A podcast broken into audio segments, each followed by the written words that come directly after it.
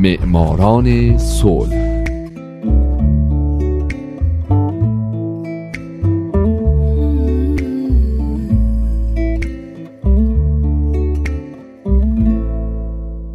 امروز یک شنبه است. اینجا رادیو پیام دوسته و حالا نوبت می‌رسه به معماران صلح.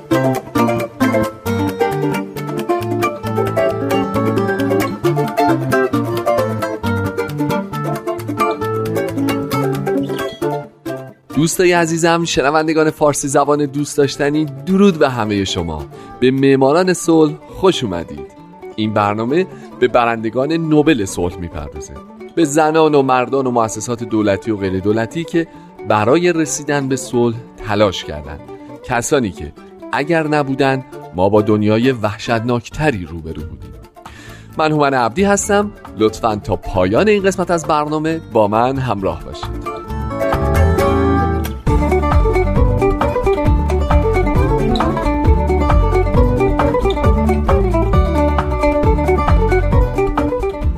این هفته سال 2007 آلبرت آرنولد گور جونیور مشهور به الگور.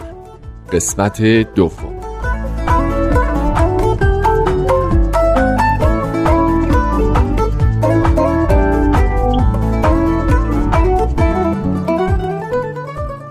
همونطور که می‌دونین در سال 2007 الگور و مجمع بینالمللی تغییرات اقلیمی مشترکاً به جایزه نوبل صلح رسیدن و مبلغ نقدی اون بین این دو به طور مساوی تقسیم شد. از هفته پیش من به زندگی الگور پرداختم. به دوران کودکی و تحصیل دانشگاه زندگی خصوصیش مخالفتهاش با جنگ ویتنام رفتن به جنگ علیرغم اینکه مخالف بود و خیلی چیزای دیگه.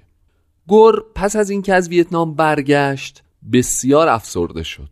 او احساس می‌کرد که شرکتش در جنگ کار اشتباهی بوده و تصمیم گرفت برای دور شدن از این فضا دوباره بره دانشگاه. او که بین الهیات و حقوق مردد بود اولی رو انتخاب کرد چرا که امیدوار بود از این راه برای بیعدالتی های اجتماعی که باورهای مذهبی او رو به چالش می‌کشید دلیلی منطقی پیدا بکنه.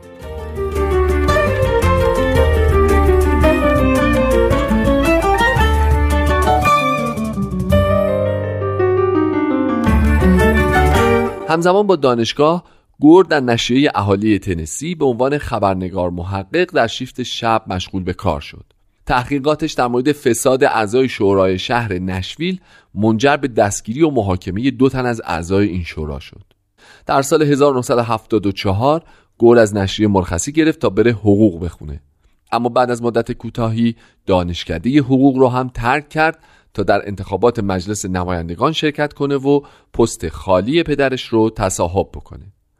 بنابراین در انتخابات شرکت کرد و پیروز شد و از 28 سالگی عضو کنگره شد.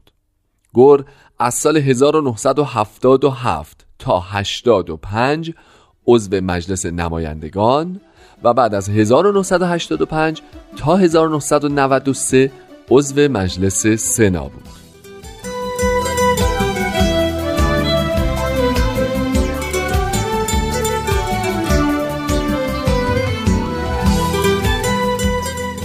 الگور در مدت عضویتش در کنگره آمریکا مخالف میانه رو با مسئله سخت جنین بود. او همچنین در سال 1981 در مورد همجنسگرایان گفت که نمی‌تونه این پدیده رو درک کنه و اون رو یک سبک طبیعی از زندگی نمی‌دونه. او حتی در جریان انتخابات سال 84 کمک های مالی گروه های همجنسگرا رو قبول نمی کرد هرچند که در سال 2008 نظرش برگشت و در سخنانی گفت که مردان و زنان همجنسگرا باید از حقوق مساوی با دیگر افراد جامعه در مورد ازدواج برخوردار باشند. الگور در مجلس نمایندگان عضو کمیته های علم و تکنولوژی، انرژی و تجارت و علاوه بر اینها عضو کمیته اطلاعات مجلس بود. او در سال 1982 طرحی رو با نام طرح گور برای کنترل تسلیحات معرفی کرد.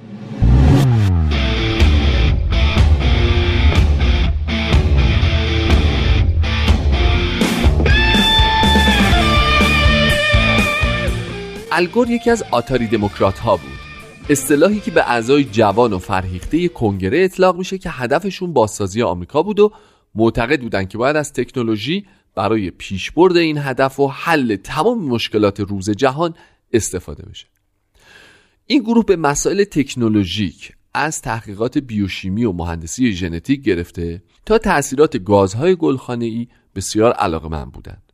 در 19 مارچ سال 1979 گور اولین عضو کنگره بود که در شبکه ماهواره سی اسپن ظاهر شد.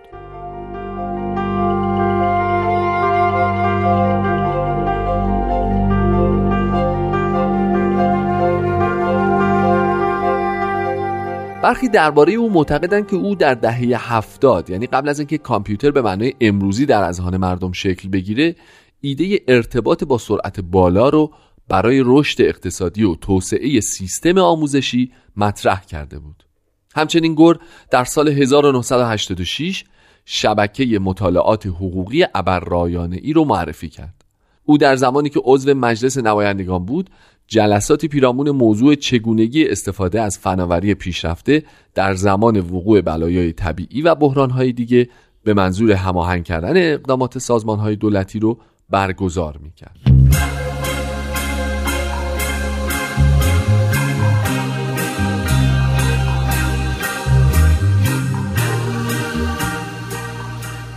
یکی دیگه از اقدامات اساسی آلبرت آرنولد گور جونیور مشهور به الگور یکی از دو برنده جایزه نوبل صلح سال 2007 میلادی در زمان عضویتش در مجلس نمایندگان آمریکا در زمینه محیط زیست بود.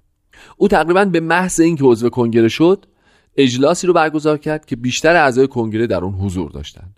موضوع این اجلاس تغییرات آب و هوایی بود. علاوه بر این او جلساتی منظم برگزار می‌کرد تا نظرها رو به مسئله زباله های سمی و تأثیری که بر گرم شدن هوای زمین می‌ذارن جلب کنه. او در طی عضویتش در کنگره سخنرانی های بسیاری در رابطه با این موضوعات ایراد کرد. سناتور الگور در سال 1990 ریاست کنفرانس سه روزه‌ای رو با شرکت نمایندگانی از 42 کشور بر عهده داشت. تلاش این کنفرانس ارائه طرح جهانی مارشال بود که به وسیله اون شرکت‌های صنعتی به کشورهای نیمه پیشرفته کمک کنند تا از نظر اقتصادی رشد کنند اما در این حال محیط زیستشون رو نابود نکنن.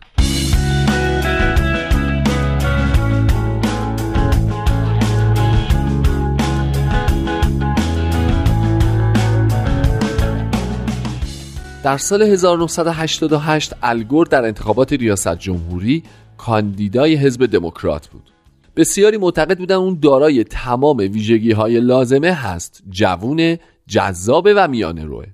او در زمان کاندیداتوری 39 سال داشت و بعد از جان اف کندی جوانترین کاندیدای آمریکا بود. هرچند که او در این انتخابات پیروز نشد. یک سال بعد در آوریل 1989 الگور و خانوادش از جمله پسر 6 سالش آلبرت از یه مسابقه بیسبال برمیگشتن که آلبرت با دیدن یکی از دوستاش در اون طرف خیابون به سمت اون دوید و با یک ماشین تصادف کرد. الگور در مصاحبه گفته من به طرفش دویدم و او رو بغل کردم و اسمش رو صدا کردم. اما او بی حرکت بود و نفس نمی‌کشید و با چشمانی باز خیره نگاه می‌کرد و ما هر دو اونجا فقط با صدای من دعا کردیم. دو پرستار که به طور اتفاقی در صحنه تصادف بودن به سراغ آلبرت رفتن. آلبرت یک ماه در بیمارستان بود. الگور میگه در این یک ماه جدال بین مرگ و زندگی ما رو از پا انداخت. از نظر گور این اتفاق یک ضربه روحی شدید بود و مثل یک تولد دوباره و یک لحظه کلیدی در زندگی اونا بود که همه چیز رو تغییر داد.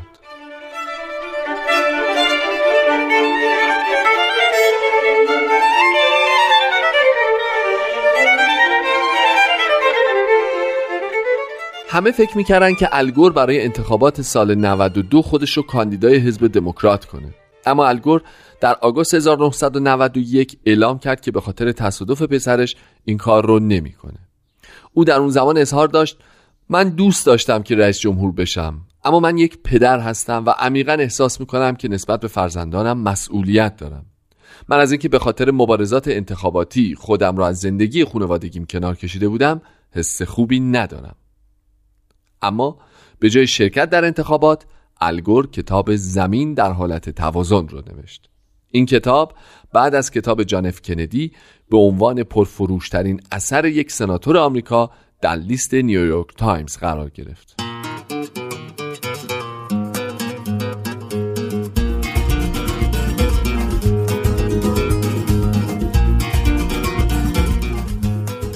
دوستان عزیز اگه به ساعتاتون نگاه کنین حتما متوجه میشید که وقت این برنامه تموم شد و من هنوز حرفای زیادی دارم که در رابطه با الگور بهتون بگم. بنابراین من در هفته آینده همچنان به او خواهم پرداخت و تا اون زمان من هومن عبدی امیدوارم شمایی که امروز یکی از شنوندگان برنامه بودید در آینده یکی از برندگان نوبل صلح باشید. شاد باشید و خدا نگهدار.